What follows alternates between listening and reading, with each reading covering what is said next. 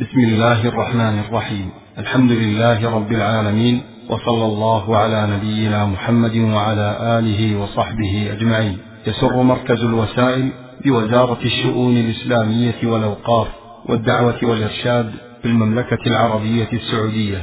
أن يقدم لكم المكتبة الصوتية لمعالي الشيخ صالح بن عبد العزيز آل الشيخ. وعنوان هذه المادة طالب العلم والبحث.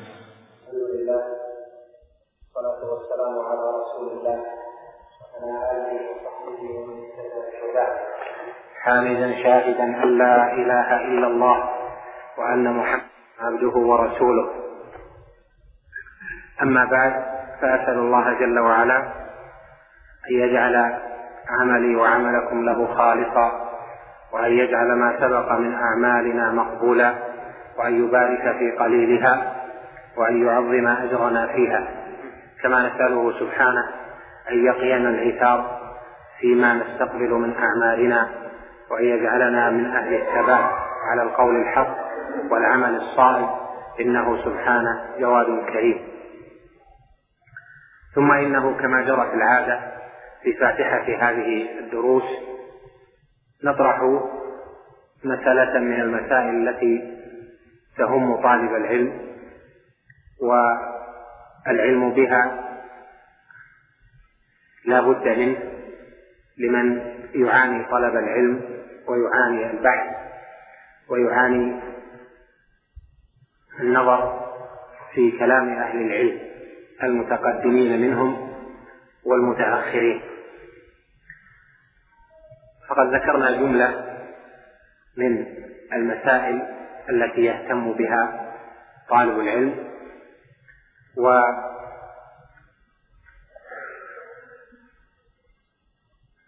سنح بالبال أن نتكلم أن نتكلم الليلة عن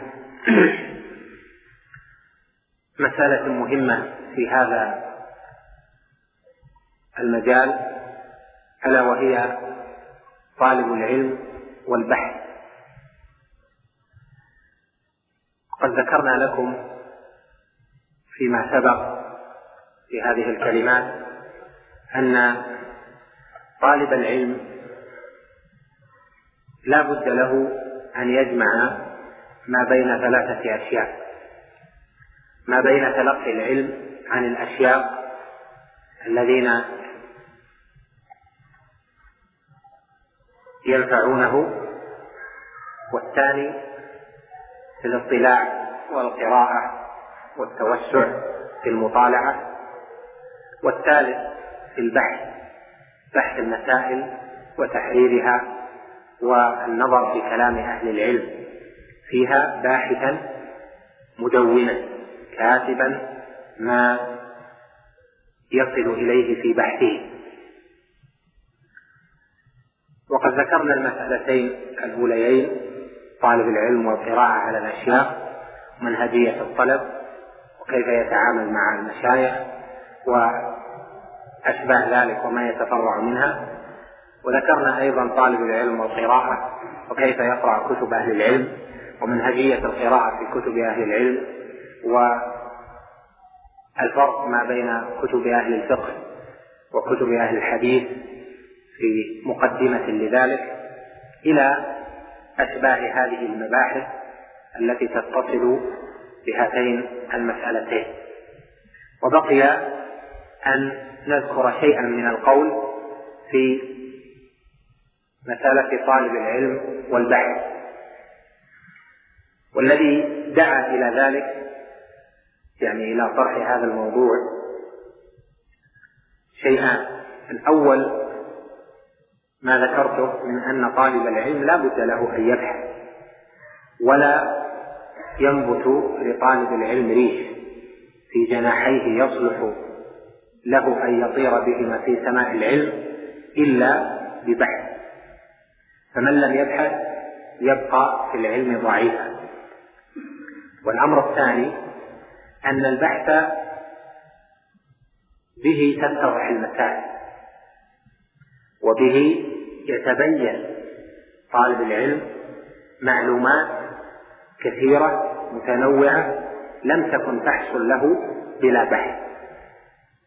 فكم من معلومات استفدناها من جراء بحث مسألة في اللغة أو بحث تفسير آية أو في بحث موضع حديث.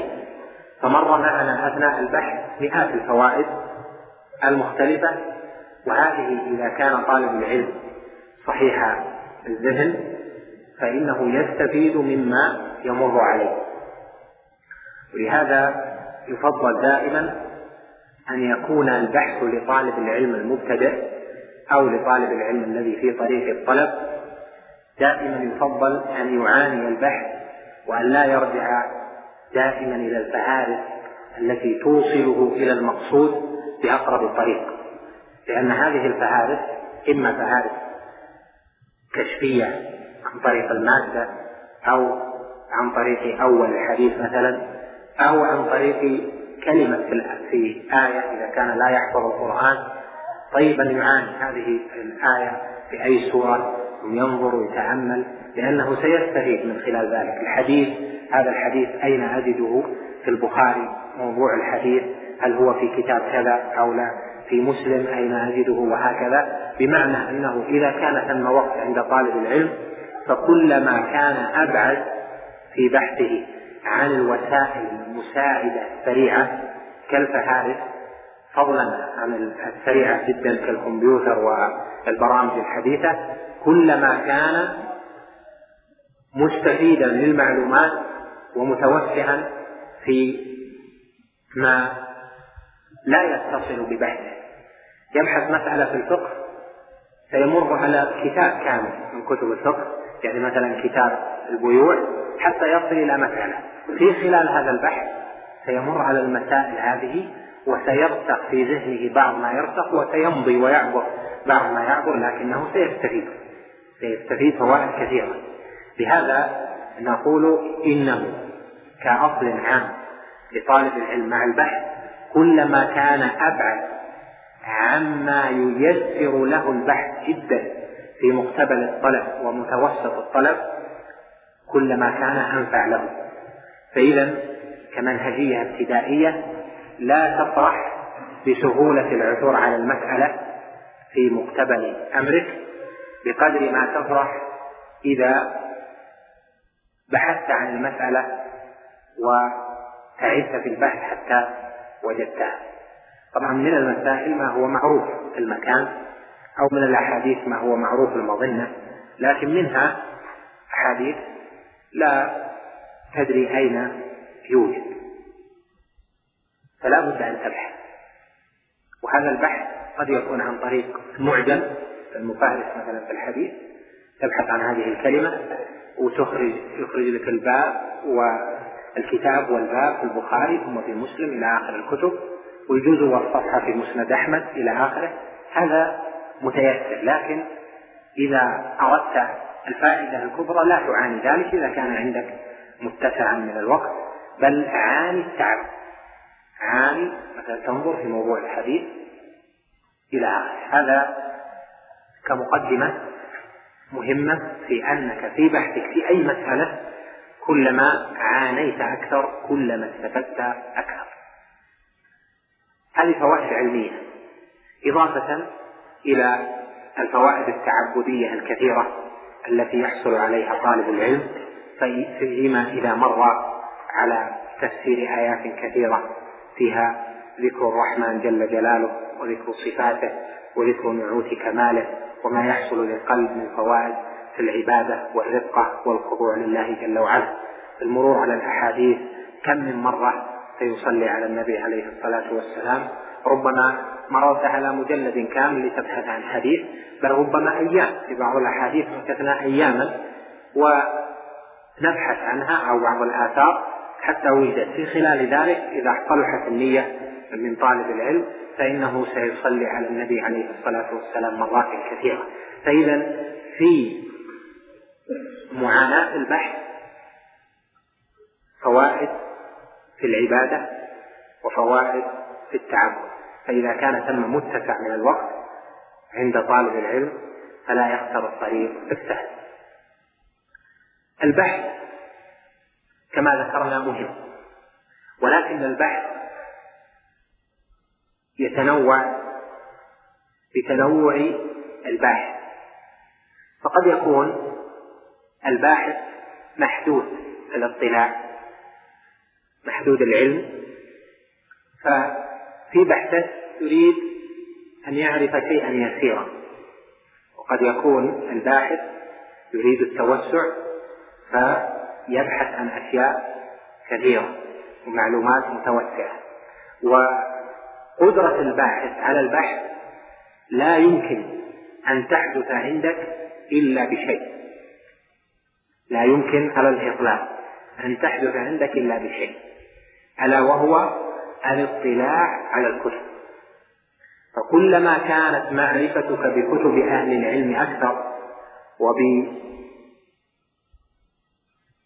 وبما يختص به هذا الكتاب عن ذاك مميزات هذا الكتاب مميزات هذا المؤلف ما تميز به المؤلف إلى آخره كلما كانت كلما كان قدرتك على البحث أعظم.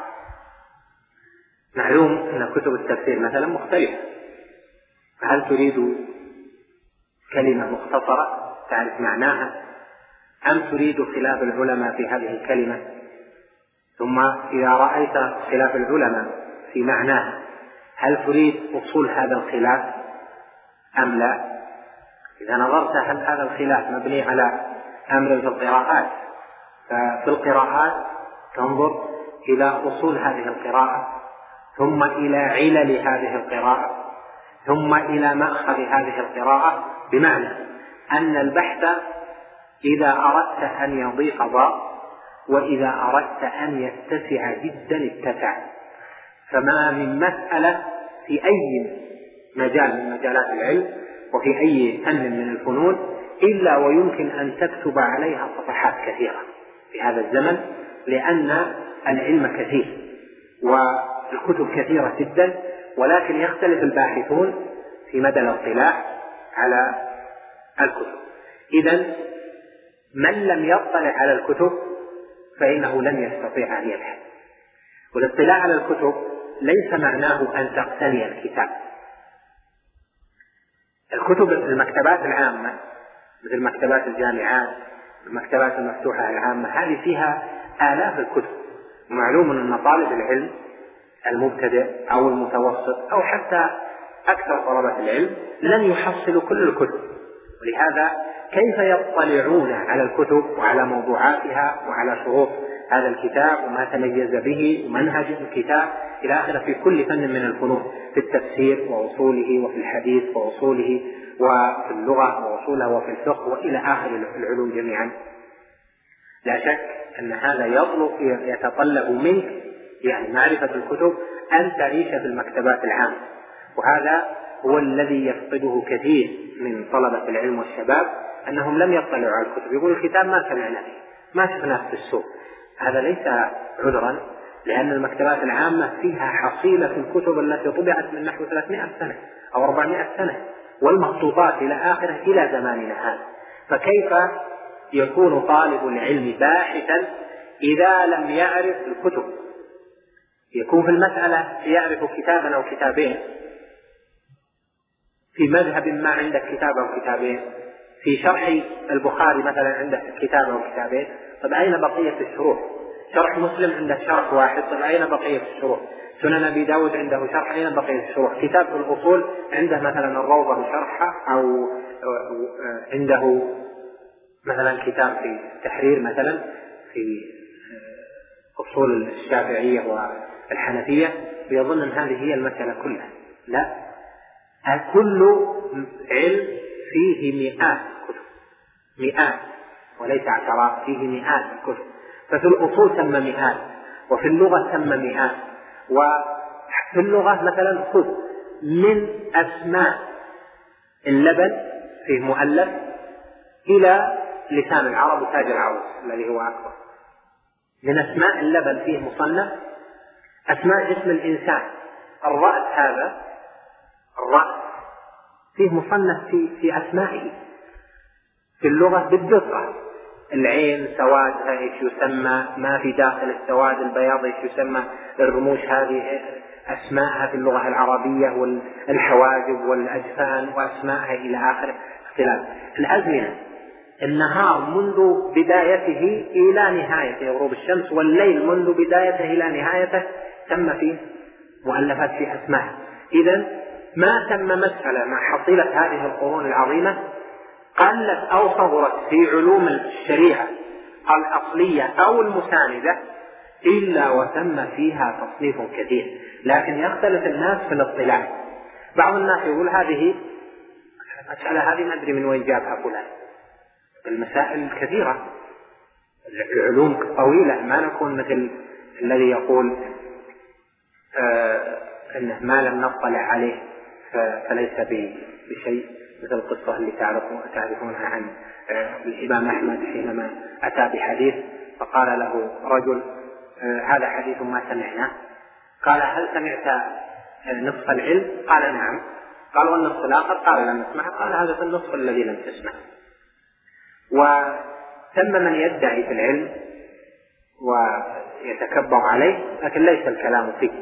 مثل ذاك الرجل الذي ما سمى غريبا في اللغة إلا ويأتي ولا يسأل عن شيء إلا ويجيب. فاجتمع بعض طلابه الذين يحبون البحث وراء الأستاذ اجتمعوا قالوا لنخرج كلمة لا أصل لها ونسأل الشيخ عنها فإذا هم يقطعون بيتا من من الشعر. أبا منذر أفنيت فاستبقي بعضا. فاستبقي بعض قي بعضنا قال نأخذ هذه الكلمة قي بعض هذه آه نأخذها ونسأل الشيخ عنها. فلما أبو صلاح قال وجدنا كلمة لا نعرف معناها. قال ما هي؟ قال كلمة قبع. قال قبع هذا نبات طيب الرائحة ينبت في أعالي جبال اليمن وهم في بغداد. كيف بيصلون لليمن وكيف يثبتون صحة هذه المسألة؟ إلى قد يكون مصيبا وقد لا يكون. وبعض أهل العلم أوردها قال مصيب في هذا. قال هذا قال الشاعر كأن سنامها حشي القباضة يعني هذا نبات أبيض قريب الرائحة يعني منتج فإذا العلم واسع وطالب العلم متى يتوسع في البحث؟ إذا اطلع على الكتب. لهذا لا يتصور أن تكون باحثا بدون اطلاع على الكتب. ولن تكون مطلعا على الكتب إذا اقتصرت على ما يباع أو ما عندك. لأن الكتب بحر لا ساحل له.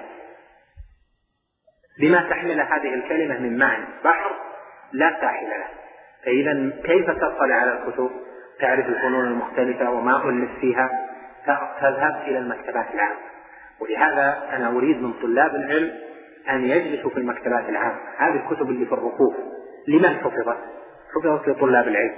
إذا كان طالب العلم كسلان لا يتصل بالكتب في أماكنها ولا يعرف الطبعات ولا يعرف هذا الكتاب آه، هل هو موجود غير موجود هل هو قديم غير آه، قديم. آه، هذا يصيبه ضعف بقدر ما فاته من ذلك. إذا من المهمات في البحث الاطلاع ووسيلة الاطلاع على الكتب ومعرفة شروطها أن ترتاد المكتبات العامة وتعرف ما في كل فن من الفنون. المسألة الثالثة أن الباحث لا بد أن يحدد ما يريد. إذا كان يريد بحث مسألة فلا بد أن يتجه إليها تكون دائما نصب عينيه وهو يبحث. ثم يعلم أن الكتب التي تبحث في أي فن من الفنون لها اتجاهات. ففي التفسير ثم مدارس التفسير منقسم إلى مدرستين كبيرتين. مدرسة التفسير بالأثر ومدرسة التفسير بالاجتهاد والرأي. مدرسة التفسير بالاجتهاد والرأي تنقسم إلى أربع أو خمس مدارس وكل من هذه فيها مؤلفات. إذا نظرت إلى اللغة اللغة ثم فيها مصنفات تختلف. هذه المصنفات في قوتها وضعفها وفي الثقة بما فيها من غير في الاستشهاد. كتب النحو. اختلفت المدارس. ثم ثلاث مدارس أو أربع مدارس في النحو. معروفة. مدرسة البصريين والكوفيين. مدرسة أهل الموصل أو بغداد والمدرسة الأندلسية في النحو. إلى غير ذلك. فإذا وأنت تبحث المسائل تطول عليك. فلا بد أن تكون محددا في بحثك حتى تصل إلى الشيء. لأنك قد تجد أمامك بحرا متلاطما وردود وخلافات إلى آخره. فلا تدري من أين تبدأ وإلى أين تنتهي. فلهذا تكون المسألة محددة. تعرف أولا كيف تأتيها شيئا فشيئا. بمعنى أن تبدأ بالأيسر ثم تبدأ بالتوسع أطول فأطول. ولا تذهب إلى المطول ثم ترجع إلى المختصر. مثلا رجل طالب علم يبحث في تفسير كلمة فيها قراءات مثلا أو يبحث في تفسير كلمة فيها اللغة يذهب إلى البحر المحيط. هذا هو بحر محيط على اسمه ما يناسب. يذهب إلى ابن كثير أقرب إذا بيذهب إلى أقل منه طيب. فإذا من الأمور الجيدة للباحث في أول بحثه أن يبتدئ بالكتب المختصرة التي توصله إلى المقصود حتى يتصور ثم يتقدم في بحثه. نصل هنا في هذه المسألة إلى معرفة أن الكتب نمت مع الأزم مع الزمان نمت مع القرون. ولهذا الخالف يأخذ من السالف المتأخر يستفيد من المتقدم. إذا نظرت مثلا إلى كتب الفقه وجدت أن مدرسة مثلا الإمام أحمد بن حنبل ومذهب الإمام أحمد بن حنبل رحمه الله في الفقه الكتب كثيرة جدا لكن يمكن أن تحصرها في كتب محدودة. وهذه الكتب أخذت من كتب محدودة ثم إلى أن تصل إلى زمان المتقدمين في في الفقه الحنبلي يعني لا يأتي الباحث ويأخذ في الفقه خط واحد في التأليف ويستكثر به. هذا فيه ضعف في البحث. يعني مثلا ينقل عشرة نقول أو 12 نقل كلها من كلام المتأخرين من الحنابل مثلا أو من الشافعية. لا شك هي مدرسة واحدة بعضهم ينقل عن بعض وبعضها موثق وبعضها مختصر. لكن الباحث ينتبه إلى المدارس الموجودة في هذا الفن فإذا أراد أن يتوسع فلا يشغل نفسه بالتوسع في الخط الواحد أو في المدرسة الواحدة بل إذا أراد أن يتوسع يتوسع في الموجود في جميع هذه آه، المدرسة أو مثلا المذهب الفقهي أو المذهب النحوي أو التفسير أو آه، الحديث إلى آخره. نقف وقفة عند البحث في كتب الفقه مثلا لطالب العلم والبحث في كتب الأصول. كمثال كتب الفقه كما ذكرنا لك عدة مدارس كلام الفقهاء في كتبهم كل مذهب هو الذي يؤتمن على نقل مذهبه يعني إذا وجدت كلام المذهب إذا بتعرف رأي الحنابلة في المسألة تأخذه من كتب الحنابلة. ما تأخذ رأي الحنابلة من سبل السلام أو من فتح الباري أو نحو ذلك لأنه ما دام أن المصدر الأصيل موجود فإن الأخذ عن الفروع ضعيف. مثل في كتب الفقه من يأخذ مثلا عن مختصر المقنع مثلا زاد المستقنع في مسألة نص عليها في المقنع. أو يأخذ من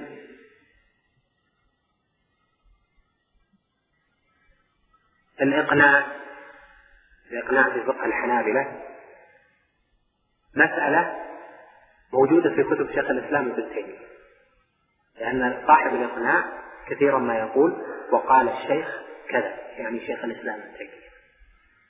أو يأخذ مثلا من الحواشي حواشي كتب الحنابلة وهي كثيرة جدا. حواشي المنتهى حواشي الإقناع حواشي الفروع إلى آخره. يأخذ من الحواشي الكلام في الخلاف والروايات والإنصاف موجود.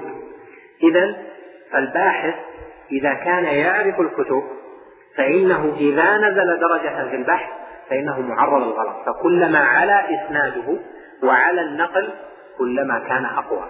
هذا في فقه الحنابلة عند المتأخرين. كيف إذا وصلت عند المتوسطين فكيف إذا انتقلنا عند المتقدمين. كذلك عند الشافعية كذلك عند المالكية عند الحنفية. كتب الحنفية الآن طبع منها عشرات. هل كل هذه الكتب معتمدة عند الحنفية؟ لا.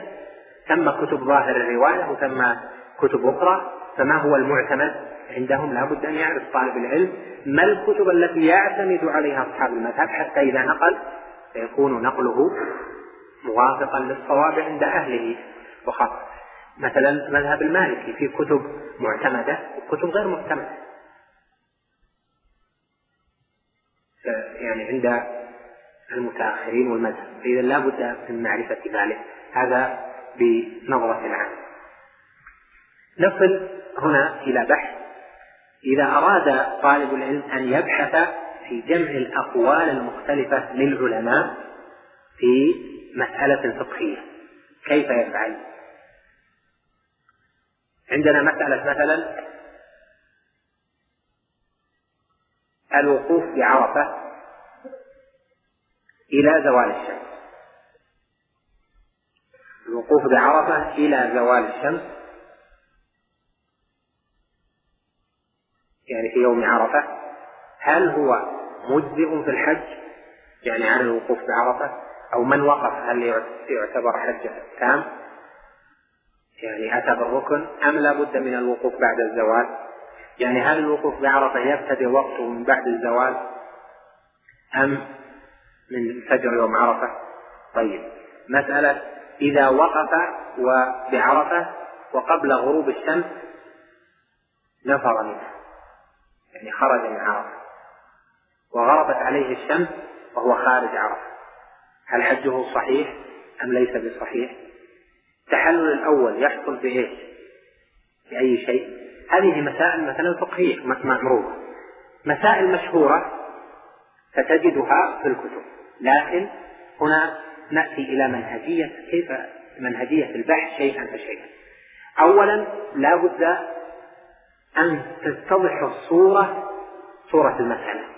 اتضاح الصورة إذا كانت صورة المسألة قد عرضت عليك عن طريق شيخ أو فهمتها وتصورتها فهذا طيب. إذا لم تتضح لك صورة مسألة من المسائل فالخلاف خلاف العلماء في المسألة يوضح الصورة. بمعنى إذا صارت الصورة هي واضحة إيش معنى هذه المسألة؟ تنظر إلى خلاف العلماء فيتضح لك حدود الصورة وتتقرب أو طبعا إذا تمكنت من السؤال عنها فهذا حسن. تأتي الآن إلى بحث أحد هذه المسائل الفقهية التي ذكرنا. طبعا تعرف أن المذاهب الفقهية منقسمة إلى خمسة مذاهب أو خمسة مذاهب المذاهب الأربعة ومذهب الظاهرية. مذاهب أهل الحديث هي داخلة في مذاهب الأئمة الأربعة لأنها بين أقوال أحمد والشافعي ومالك. هذا يسمى عند العلماء خلاف العالم وثم خلاف أقل وهو كلام العلماء غير المتبوعين. يعني مثل خلاف الأوزاعي خلاف الثوري خلاف الليث خلاف إسحاق خلاف ابن جرير أو خلاف المتقدمين من التابعين إلى غير ذلك. فإذا أراد طالب العلم أن يبحث مسألة في ذلك فإنه يبتدئ بالخلاف العالي ثم ينزل إلى أن يصل إلى عهد الصحابة رضوان الله عليهم. وهذا هذه المنهجية هي التي تفقه وتفيد الباحث خلافا لمن ظن أن الصواب العكس أنك تبدأ من عهد الصحابة ثم تصعد. هذا غير جيد لأنه مع تقدم العصور المسائل اتضحت وصار الخلاف محدد والأدلة محددة. فإذا نظرت إلى كلام المتأخرين يعني كلام الأئمة ثم انتقلت شيئا فشيئا إلى الخلاف. آه، إلى أن تصل إلى زمن التابعين ثم زمن الصحابة في كتب المصنفات.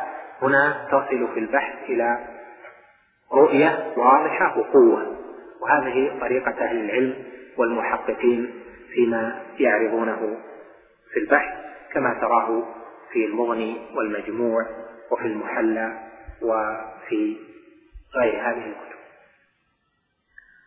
هذه الخطوات آه، تتنوع بحسب المذهب. يعني تأخذ رأي الحنابلة قد تجد الرأي مثلا في كتاب حديث من شروح الأحاديث مثل نيل الأوطار أو فتح الباري أو ما أشبه ذلك أو شرح النووي على مسلم. هذا طيب لكنه قد ينسب إلى مذهب ما ليس قولا لصاحب المذهب. يعني قد ينسب فتح الباري للإمام أحمد. أقوال هي في الواقع أخذها من بعض كتب المذهب لكن ليست هي المذهب. فإذا أتى الباحث وقال وقال الحنابلة كذا أو مذهب الإمام أحمد كذا هذه تحتاج منه إلى تأني لابد أن يأخذها من كتب أصحابه. كذلك الشافعي مالك أبو حنيفة إلى غير ذلك. الظاهرية. إذا قيل هذه المسألة تبحث ما مذهب الظاهرية فيها؟ مذهب الظاهرية يؤخذ من أقوال داود الظاهري وأقوال داود الظاهري مدونة في عدد من الكتب وفيه كتاب جمع المسائل التي خالف فيها داود الأئمة الأربعة. ابن حزم خالف داود في المدرسة الظاهرية في مسائل وذهب إلى خلاف مذهب آه، الظاهرية يعني خلاف مذهب داود في هذه المسائل يعني طالب العلم تبدأ تتحدث عنده المسار. فإذا عرف أصبح دقيقا في بحثه. أنا أرى اليوم كثير أرى كثيرا ممن يبحثون ويحققون الكتب خاصة من طلبة العلم المتوسطين لا يرعون جانب المنهجية في البحث. التعليقات تحقيق المسائل. فلهذا يجد طالب العلم إذا نظر في هذه التحقيقات يجد صوابا كثيرا ويجد خلطا أيضا أو ضعفا في المنهجية. إذا أتى مثلا آه، نأخذ مسألة من مسائل اللغة. قلنا الأصول. نأخذ مثلا مسألة من مسائل الأصول. آه، الأصول أصول الفقه متنوعة بحسب المذاهب. فالحنابلة لهم أصول والشافعية لهم أصول والمالكية لهم أصول والحنفية لهم أصول. والظاهرية أيضا أو ابن حزم بالخصوص له أصول فقه خاصة به دونها في كتابه الإحكام في أصول الأحكام. إذا إذا أردت أن تبحث مسألة من مسائل الأصول تقول قال الأصوليون كذا. إذا قلت هذه الكلمة فإما أن تنسب إلى مذهب يعني قال الأصوليون في مذهب الحنابلة كذا أو أن تنسبها إلى إجماع الأصوليين. ومعلوم أن المسألة دقيقة. فمثلا إذا قال قائل قال الأصوليون الأمر للوجوب. هذه الكلمة ما لها معنى في الحقيقة لأن الأصوليين مختلفون هل الأمر للوجوب أم لا؟ خلاف طويل. آخر يكون أدق في التعبير فيقول قال الأصوليون الأصل في الأمر أنه للوجوب. هذه أدق من الكلمة السابقة وتكون أقرب إلى قول جمهرة من الأصوليين أكثر من من الأوائل. أما إذا قال قال الأصوليين الأمر للوجوب فهؤلاء قلة. إذا قال قال الأصوليون الأصل في الأمر أنه الوجوب هؤلاء كثرة من الأصوليين وقد يكون منسوب إلى مذهب أو مذهبين من مذاهب الأئمة وهكذا وهكذا تمشي في أنواع المسائل. إذا قال مثلا الأمر إذا عرض له استفهام فإنه يدل على إيش؟ الاستحباب. قال الأصوليون الأمر إذا عرض له استفهام فإنه يدل على الاستحباب. هذه قد تجدها مثلا في في فتح الباري قد تجد مثل هالكلمات لكن ولا يعني بالأصوليين إجماع الأصوليين إنما يعني طائفة من الأصوليين الذين استفاد منهم هذه المسألة تأتي هذه المسألة مثلا هل الاستفهام يدل على الاستحباب أم لا؟ يعني الاستفهام صارف من صوارف الأمر من أن يكون أصله الوجوب أو من الوجوب إلى الاستحباب أم لا؟ هذا أيضا مسألة فيها بحث بين علماء الأصول. المقصود من ذلك أن طالب العلم إذا أراد أن يبحث مسألة من مسائل الأصول فليعلم طرائق الأصوليين في بحث المسائل حتى تكون عبارته دقيقة فيما إذا بحث يعرف مدارس الأصول وكتب الأصول ومميزاتها إلى غير ذلك. تقسيم الأصول أصول الفقه كيف قسموه تقسيم الفقه كل هذه مهمة لطالب العلم وهو يبحث. تنظر إلى مسألة كلية أخرى من المسائل في بحثك. إذا أراد أن يبحث مثلا في اللغة. كتب اللغة معلوم أن بعضها ينقل عن بعض. بعضها مختصر لبعض. وبعضها يجمع كتبا متعددة. فمثلا يأتي طالب العلم مثل ما نشوف في في كتب ورسائل إلى آخره يقول مثلا قال في لسان العرب كذا وقال الجوهري في صحاح اللغة كذا. يعني جاب نفس العبارة وفي اللسان كذا وفي الصحاح العربية. طبعا صاحب الصحاح متقدم القرن الرابع الهجري. وصاحب اللسان متأخر صاحب اللسان جمع خمسة كتب ابن منظور ليس له كلام في لسان العرب. لذلك يأتي طالب العلم يقول وقال ابن منظور في لسان العرب كذا هذا الكلام لا معنى له. هذا الكلام لا معنى له عند أهل العلم الذين يفهمون اللغة أن يقول قال ابن منظور في لسان العرب معنى كذا هو كذا.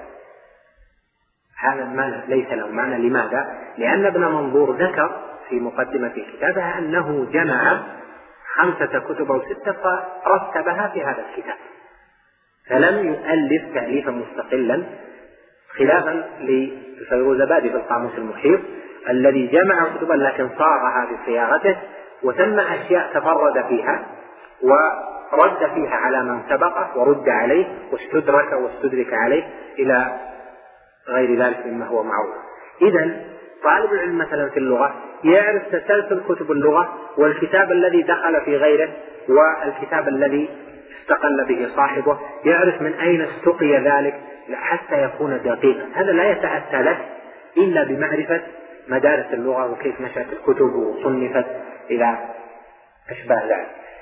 منزلة كتب اللغة هل كل كتاب لغة معتمد؟ لا. هل إذا قال فلان. قال صاحب الكتاب الفلاني.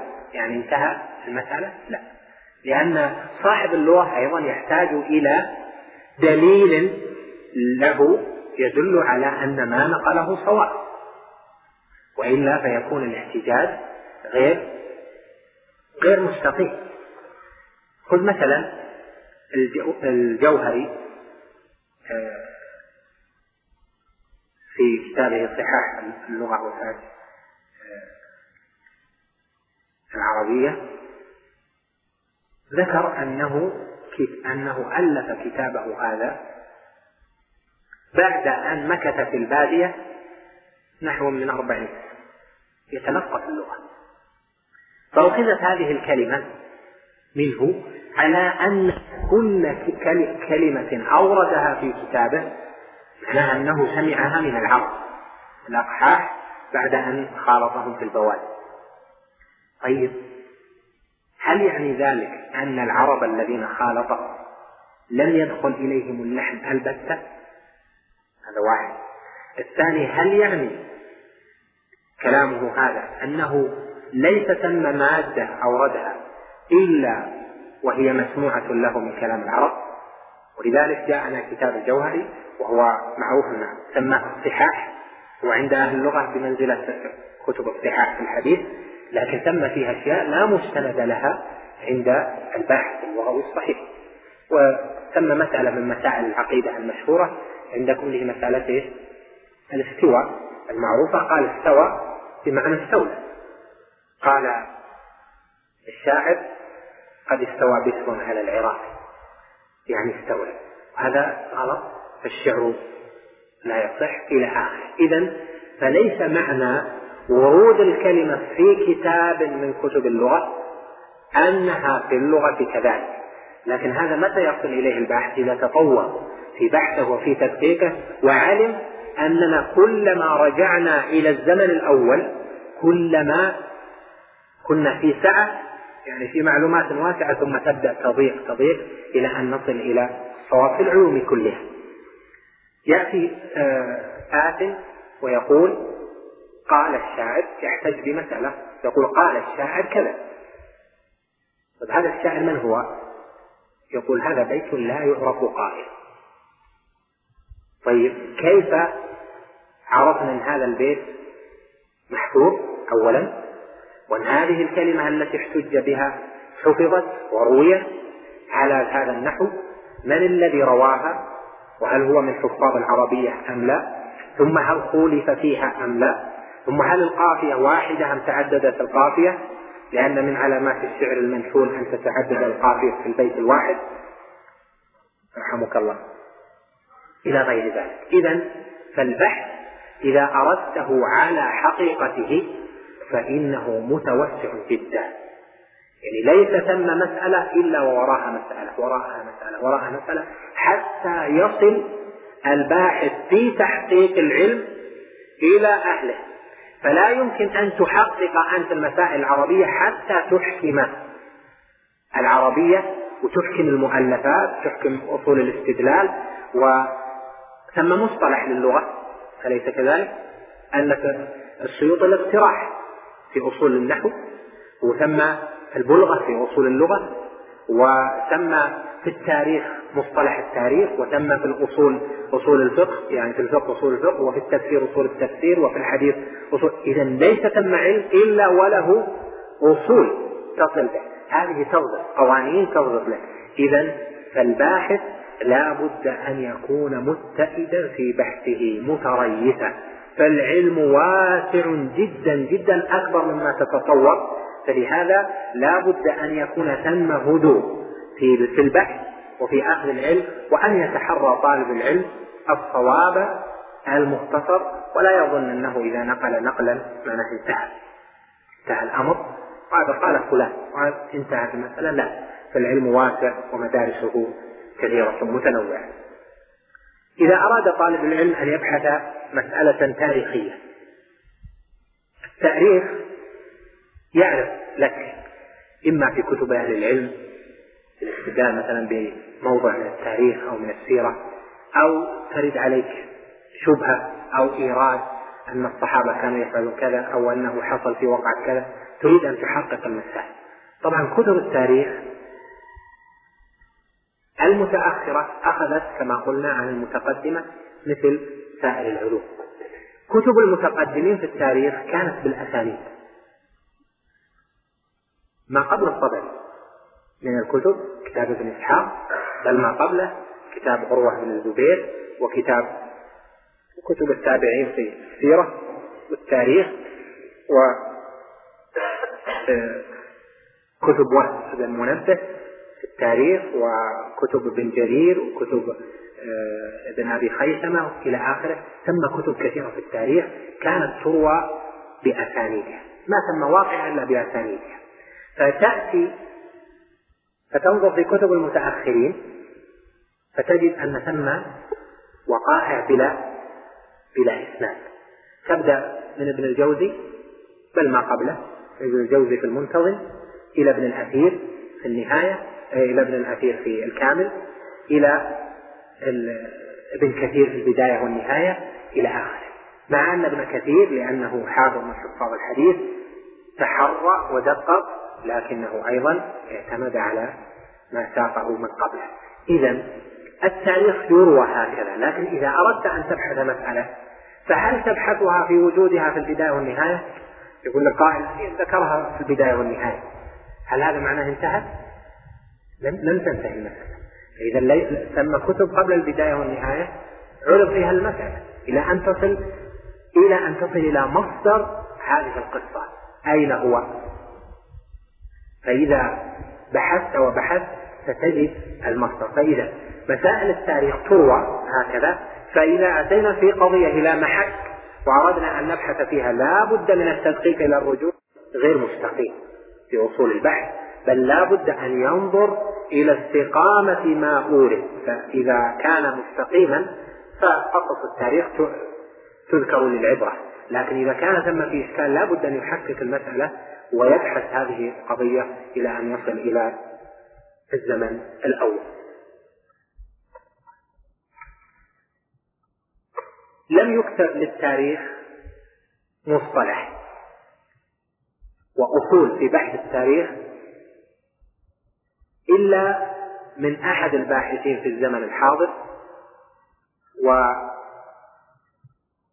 وسمى كتابه مصطلح التاريخ واعتمد في كتابه على أصول أهل الحديث على أصول الحديث أو مصطلح الحديث مع النظر في الدراسات التاريخية يعني مع إضافات وهذا لا شك مهم لأن التاريخ نقل بالأسانيد. نعم. أسانيد التاريخ لا ينظر إليها كنظرنا إلى أسانيد الحلال والحرام والعقيدة لكن إذا كان المقام مقام استدلال فلا بد أن يبحث الباحث. خذ مثلا علما آخر في ما تبحث طالب العلم وما يبحثه. في مسائل التوحيد هنا أذكر ذكرنا لكم في ذلك لكن نعيدها. في مسائل التوحيد وسيبحث مذهب السلف في مسألة. فهل يبحثها في كتب السنة المتقدمة مباشرة أم يرتب البحث؟ نقول لا بد أن يرتب البحث كما ذكرنا من مختصرات كتب أئمة من مختصرات كتب أئمتنا أئمة الدعوة شيخ الإسلام ابن تيمية ابن القيم. أين ذكروها؟ كيف يعني عرضوا المسألة صوروها؟ ثم بعد ذلك تبدأ تنتقل إلى الكتب المطولة للسلف حتى تصل إلى كتب السنة المتقدمة بالأسانيد. هذا يعطي ثراء في تصور المسألة ثم تبدأ تتوسع لأن المتأخر من أئمة السنة يسر لك عرض المسألة وأعطاكها في قالب قاعدة منتهية. وفي كتب السلف قد تجد نقلا عن إمام يمثل بعض القاعدة العقدية ونقل عن الآخر يكملها إلى آخره. فمجموع كلام السلف صاغه الأئمة المتأخرون. فإذا طالب العلم يرتب بحثه بالتوسع في ذلك. إذا أراد أن يبحث عن مسألة من مسائل اعتقاد أهل البدع مثلا من كتب الأشاعرة من مسائل الأشاعرة ينظر أين ذكرت المسألة وكيف صوروها. أولا ترجع إلى كتب الأئمة تنظر كيف عرضوا للمسألة؟ كيف صوروا مذهب أهل السنة؟ وكيف صوروا مذهب المخالفين من الأشاعرة والمعتزلة والخوارج إلى آخره. ثم تنتقل منها إلى كتب القوم ولا بد للباحث المتخصص يعني في العقيدة ليس كل طالب علم أن يعرف أنواع هذه الكتب ومميزاتها إلى آخره. ثم بعد ذلك يرجع إلى الرد عليها عند شيخ الإسلام. وابن القيم والأئمة رحمهم الله تعالى. كتب الحديث وهي آخر المطاف كثيرة جدا و مناهج علماء الحديث في الشروح مختلفة. وكما ذكرت لك في كلمة سبقت يظن الظان أن المسألة إذا ذكرها أحد شراح الحديث معناه أنها هي مذهب أهل الحديث. أو أن هذا القول هو الأحق بأن ينصر. هذا ليس على إطلاقه. فإذا نظرت إلى بداية شرح كتب السنة شرح البخاري من أول من شرحه؟ حافظ الخطابي محمد بن محمد بن سليمان رحمه الله. كذلك كتاب أبي داود شرحه الخطابي أيضا في كتاب معالم السنن وكل من الكتابين مختصر جدا ومطبوع. بدأ العلماء يفرعون على هذه النواة الأولى. شرح كل بحسب ما يفهم من الفقه على مذهبه. ولهذا تميز الحافظ بن حجر في كتابه فتح الباري بأنه جمع ما قاله العلماء في الحديث سواء علماء اللغة أو علماء الإسلام أو علماء الفقه. فإذا مثلا جاءت كلمة في آه، حديث رواه البخاري تجد أن هذه الكلمة يفسرها من تقدم بكلمة. هذه ليس معناها أنها مسلمة. تجد أن الخطابي قال هذه الكلمة معناها كذا. لكن عند ابن حجر تجد أنه توسع. نقل عدة نقول عن السلف. أو يعني عن عن سلف اللغويين. مثلا أتينا إلى حديث أخرجوا اليهود والنصارى من جزيرة العرب. طيب جزيرة العرب عند الحنابلة لها حد وعند الشافعية لها حد. تعريف الإمام. وعند المالكية لها حد. عند علماء اللغة لها حد. اختلفوا فيها وطولوا. يأتي آه، شارح الحديث يقول جزيرة العرب هي كذا وكذا. فهل عند الباحث أنه انتهى الحد عند هذه المسألة؟ يعني خلاص ذكر الشراح. يقول ذكر الشراح أنها كذا يعني انتهى؟ لا. لأنه لا بد البحث جزيرة العرب في أصل بحثها هل هو فقهي أم لغوي؟ لابد تسأل نفسك هذا السؤال. فإذا كان فقهيا فمرجع عند أهل الفقه. وإذا كان لغويا فمرجعه عند أهل اللغة. إذا أصل البحث هو البحث اللغوي. لأن جزيرة العرب هذه كلمة موجودة معروفة عند عند العرب استعمالاتهم وجاء استعمالها النص في الأحاديث إلى آخره. فإذا تعرف مأخذ هذا البحث الذي تبحثه فيكون إذا كتاب شرح الحديث هو مثل الهادي لك لتعرف مداخل البحث. فإذا أردت الشارح ونقل عن عن الفقهاء تذهب إلى كتب الفقهاء وتتوسع. نقل الشارح عن اللغويين تذهب إلى كتب اللغة وتتوسع. ثم بعد ذلك يكون العلم عندك ثريا متوسعا في هذه المسألة. مثلا هذا حد جزيرة العرب. في شرح المفضليات آه، معروف اختيارات آه، المفضل. ثم فصل طويل جدا نقل فيه أقوال العلماء والأشعار وما يتعلق بذلك آه، في حد جزيرة العرب هذا بحث موجود في شرح من شروح أشعار العرب كتاب أدبي وهو متقدم في الزمن في القرن الثاني. نقل عن الفقهاء ونقل عن آه، التابعين عن الشعبي ونقل عن غيره في حد جزيرة العرب ونقل عن اللغويين وعن الأئمة وقول الإمام مالك إلى آخره. فإذا ثم مصادر للبحوث الموجودة في كتب الحديث. فطالب العلم إذا اقتصر في مسألة ما على ما هو موجود في كتب الشروح المتأخرة وقال خلاص هذه هي كلمة الفصل يضعف بقدر ذلك.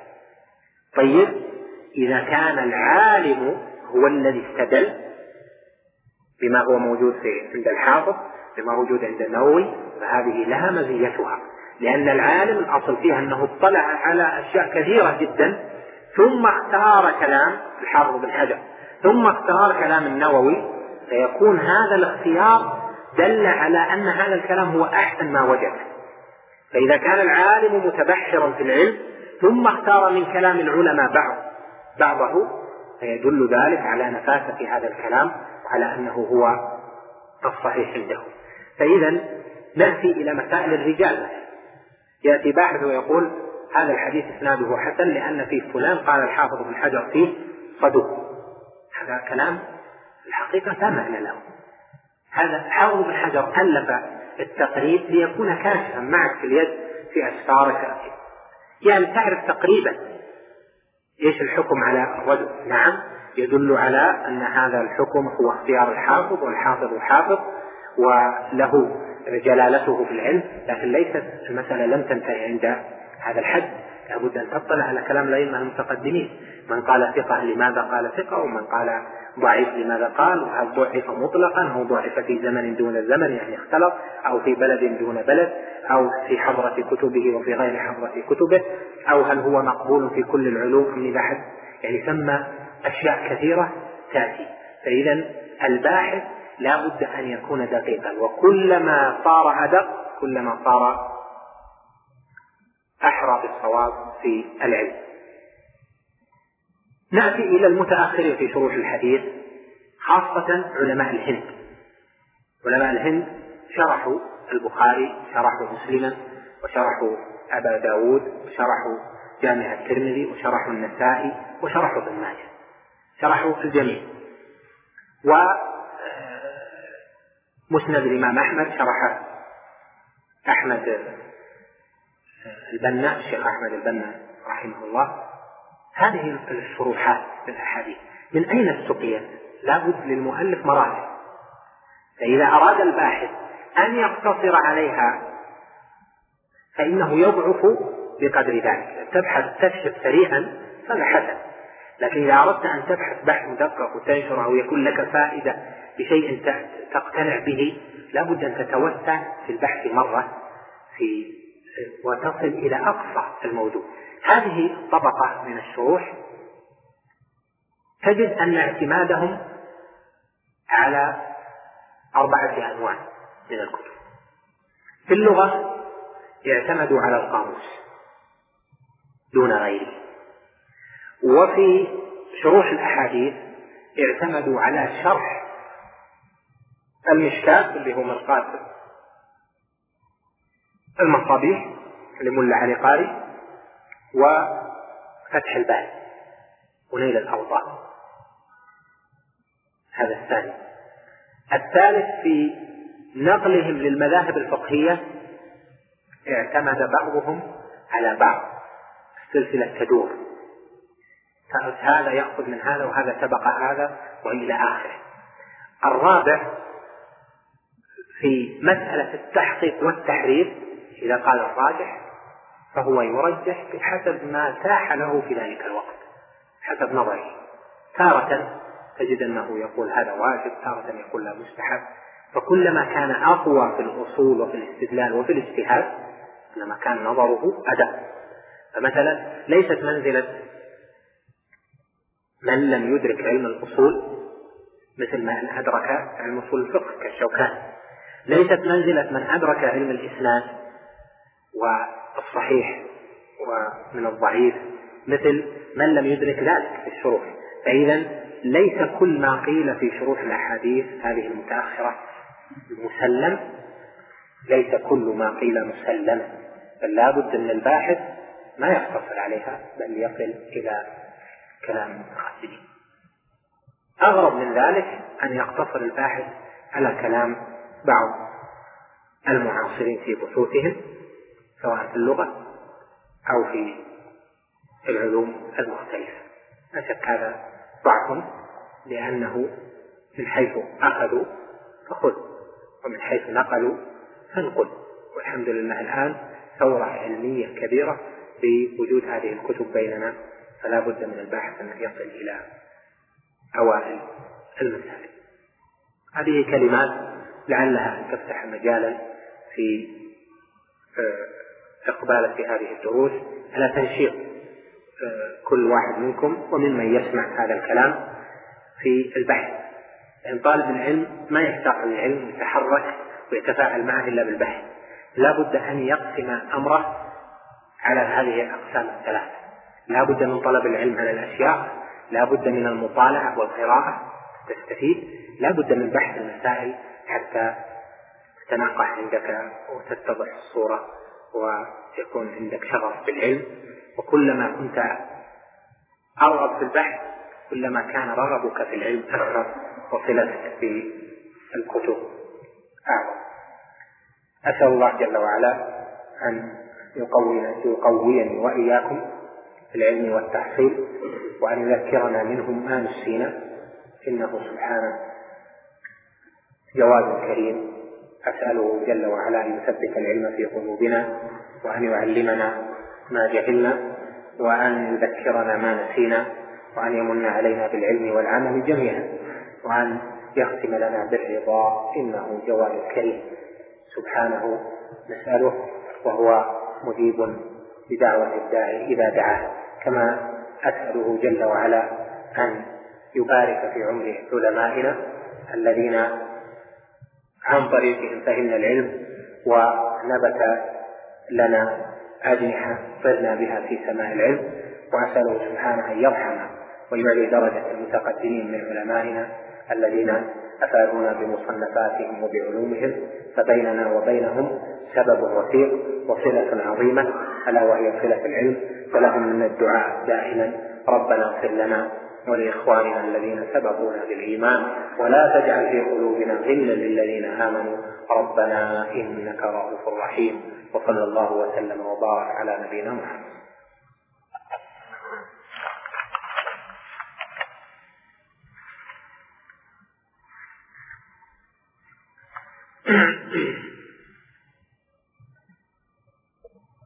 نرى هناك من كبار علماء الإسلام. هذا كأنها قصيرة أن عشان ما نرى هناك من كبار علماء الإسلام في القديم والحديث ولهم قدم راسخة في العلم وقد فقدوا البصر منذ الصغر. فكيف حصلوا هذا العلم دون الاطلاع على الكتب؟ الجواب هذا جواب مختصر. الجمل المعروف الذي شرح تفسير الجلالين ونفس الشرح كتاب في فقه الشافعية كان في الليل كان أعمى البصر كان في الليل تقرأ له زوجته. ما في يعني لما صار له عيون ما الناس ما لهم عيون لا بد أن يقرأ عليه. الشيخ محمد بن إبراهيم رحمه الله تعالى الجد ورفع درجته. كان يقرأ عليه الشباب الشيخ عبد العزيز بن صالح بن مرشد. كان متزاملين آه، يقرأ عليه الكتب. ولما في دروسه يقرأ عليه خاصة من الطلبة يحضروه بعد العشاء. هو يعرف مظان البحث لأنه مر عليه على كتب كثيرة. يقول آتيتني بالكتاب الفلاني البحث في الكتاب الفلاني. فتشوا له ويقرؤون كلام العلم. فمن فقد البصر فبالعلم يكون من أولي البصيرة فهم أولو الأبصار إذا كانوا علماء. ما صحة قوله صلى الله عليه وسلم نهى رسول الله صلى الله عليه وسلم أن يبرك أحدكم كما يبرك البعير. هذا ليس على هذا اللفظ. هو الحديث هذا مشهور معروف يعني مشهور التداول لا مشهور بالمعنى الاصطلاحي.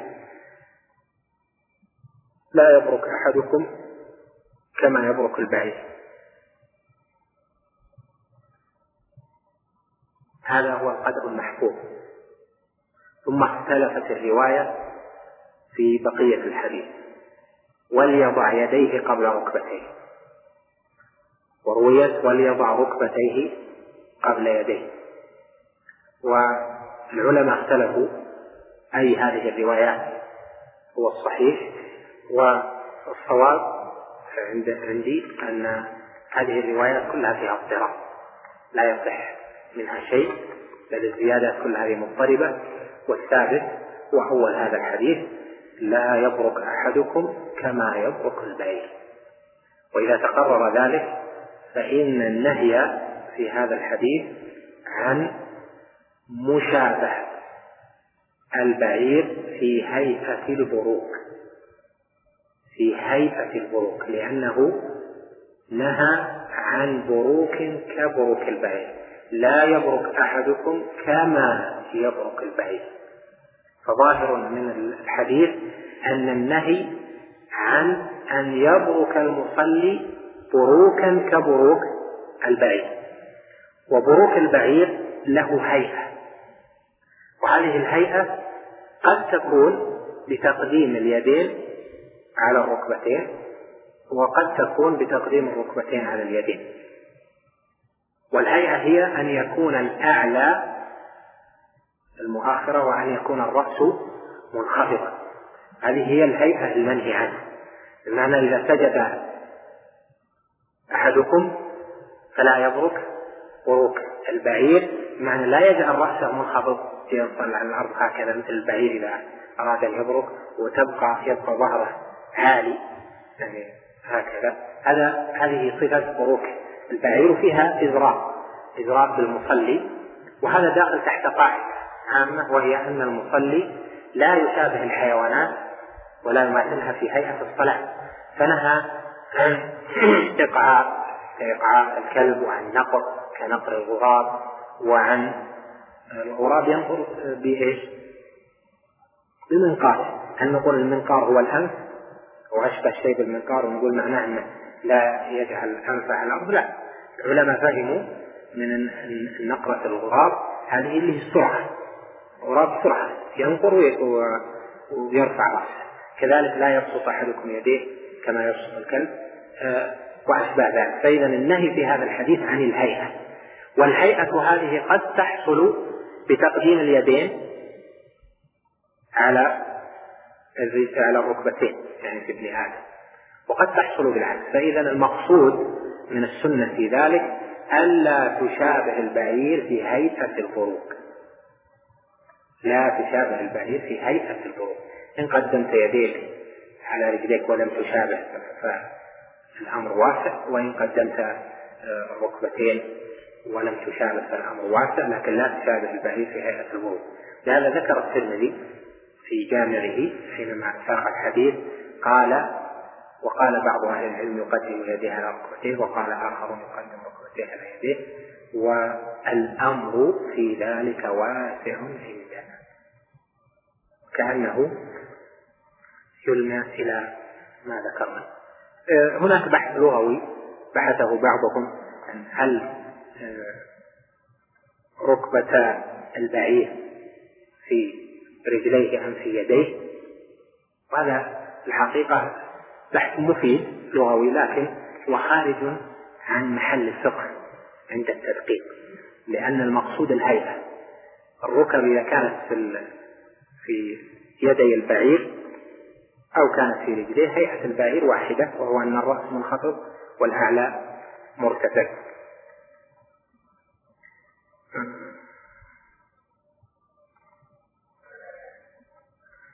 قول يقول أسأل عن سؤال عن حديث أخرجه الحاكم في مستدركه وصححه الألباني وهو فيما معناه أن القرآن يأتي يوم القيامة ويقول لصاحبه مخاطبا له يا رب ألبسه به حلة إلى آخره الحديث صحيح وله شواهد متعددة في معناه ويسأل يقول هل هذا يدل على أن القرآن مخلوق؟ الجواب أن هذا لا يدل على أن القرآن مخلوق.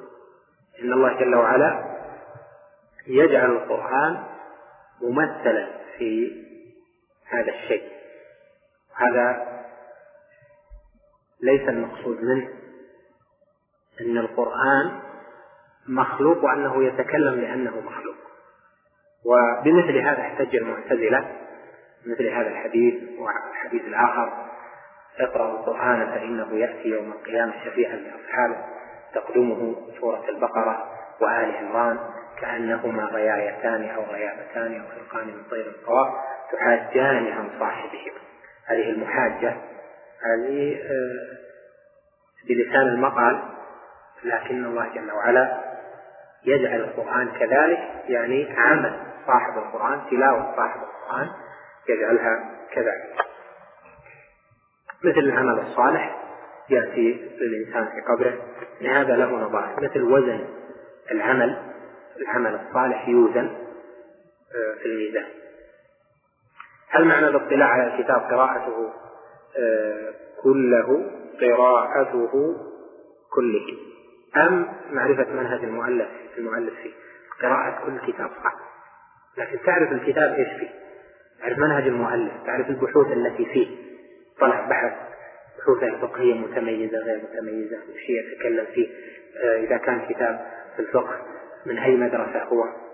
هل هو متأخر متوسط متقدم؟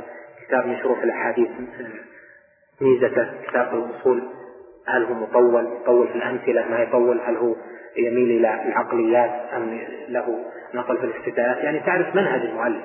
إيش هو؟ تقرأ منه حتى يحصل لك خبرة. كيف يجمع طالب العلم بين فهم وإدراك أصول العلوم؟ وهي فيما يبدو لي كثيرة ومتشعبة ومعظمها اجتهادات كتابها وبين العلوم نفسها والثمرة المرجوة لا شك أن طالب العلم يبتدئ بالعلوم نفسها لكن إن كان عنده قدرة للبحث فالبحث على ما ذكرت واللي ذكرناه من هذا التوسع قد ما يناسب الأكثرين لكن آه، لا بد من معرفته المقصود العلم نفسه. كما عند الإنسان قدرة على البحث ليس معناه أن البحث فرض لكن البحث مساعد إذا استطاعه أو يجاوزه إلى ما يستطيع. كيف السبيل إلى العلم الذي يورث الخشية من الله عز وجل؟ قد سألت عن عظيم. العلم الموروث عن المصطفى عليه الصلاة والسلام يورث الخشية كما قال جل وعلا إنما يخشى الله من عباده العلماء. فمن أخذ العلم الموروث عن النبي عليه الصلاة والسلام وهو العلم بالقرآن وبحديثه عليه الصلاة والسلام وتأمل في ذلك فإنه يورثه الخشية. وقد قال بعض السلف طلبنا العلم لغير الله فأبى أن يكون إلا لله. يعني طلبناه في زحمة الشباب والتنافس ثم لما طلبوه وعلموا ما أنزل الله جل وعلا على رسوله وعلموا ميراث المصطفى عليه الصلاة والسلام الذي هو العلم جاءتهم الخشية وجاءتهم جاءهم الإخلاص وجاءهم الإخبات. وهذا معنى قول آخر طلبنا العلم وليس لنا فيه نية ثم جاءت النية بعد. والنية والإخلاص في طلب العلم أن ينوي رفع الجهل عن نفسه. رفع الجهل بحق الله جل وعلا أو الجهل بسنة النبي عليه الصلاة والسلام أو الجهل بكيفية عبادته ربه جل وعلا. إذا نويت وقصدت رفع الجهل عن نفسك فهذا هو معنى الإخلاص في العلم معنى النية. إنما الأعمال بالنيات النية الصالحة في العلم أن تنوي رفع الجهل عن نفسك. ما تنوي به الترفع زيادة المعارف تنوي به الشهادة تنوي به إلى آخر الوظيفة. هذه كلها نيات من نيات الدنيا. النية الصالحة تنوي رفع الجهل عن نفسك. فإذا آنست من نفسك رشدا وأنك ستحصل إن شاء الله فتنوي مع ذلك رفع الجهل عن غيرك. وبث ميراث النبي عليه الصلاة والسلام وتبليغ العلم. لأنه عليه الصلاة والسلام قال بلغوا عني ولو آية فرب مبلغ أوعى له من سامع وقال أيضا عليه الصلاة والسلام فيما رواه أبو داود وغيره نبر الله مئة نبر الله امرؤا سمع مقالتي فوعاها فأداها كما سمعها فرب مبلغ أوعى له من سامع هو حديث صحيح. وهكذا. فإذا النية الصالحة في طلب العلم أن ينوي المرء رفع الجهل عن نفسه ورفع الجهل عن غيره. غير أهله في البيت من يخالطونه ولذلك العالم يستغفر له كل شيء حتى الحيتان في جوف الماء. لما؟ لأنه ما يتصرف إلا بعلم. إن أصاب فبعلم وإن خالف فهو يخالف بعلم يستغفر الله جل وعلا ويعرف معنى الاستغفار إذا استغفر ويعرف معنى الطاعة إذا أطاع والصواب في هذا وهذا. لذلك أكثر الناس خشية هم العلماء الذين انتفعوا بعلمهم. جعلني الله وإياكم منهم ووقانا شرور أنفسنا وسيئات أعمالنا. رجل توضأ وأكل طعاما ثم صلى المغرب ولما حان وقت صلاة العشاء تبين أن في الطعام الذي أكله لحم إبل فماذا عليه؟ يعني صلى المغرب وهو قد أكل آه، آه، لحم إبل يتوضأ ويعيد الصلاة لأن لحم الإبل ناقض من نواقض الوضوء على الصحيح لقوله عليه الصلاة والسلام من أكل لحم جزور فليتوضأ وهل يلزم السؤال عن نوع اللحم قبل الأكل منه إذا شك يسأل. والمرء إذا كان حاصل الناس لحم إبل يقول لهم بطريقة مهذبة. يقول مثلا لحم لحم الإبل مفيد. ذلك جبناه لكم. يقول توضأوا ترى هذا لحم إبل وأشبه ذلك. هل يدخل فيه؟ هل يدخل من فاتته الصلاة مع من يقضي أو من يصلي النافلة؟ من فاتته الصلاة يصلي وحده أو يتصدق عليه أحد فيصلي معه. فإن صلى مع من يصلي النافلة أو مع من يقضي ممن لم ينوي الإمامة فالصلاة صحيحة لكن تركها أولى لعدم مزيجها في السنة. نكتفي بهذا القدر ونلتقي إن شاء الله الأسبوع القادم والدروس إن شاء الله تبدأ الخميس بعد الفجر عندنا والسبت إن شاء الله نبتدئ في الطحاوية وفقني الله وإياكم فيه الرضا مع تحيات مركز الوسائل بوزارة الشؤون الإسلامية والأوقاف والدعوة والإرشاد بالمملكة العربية السعودية.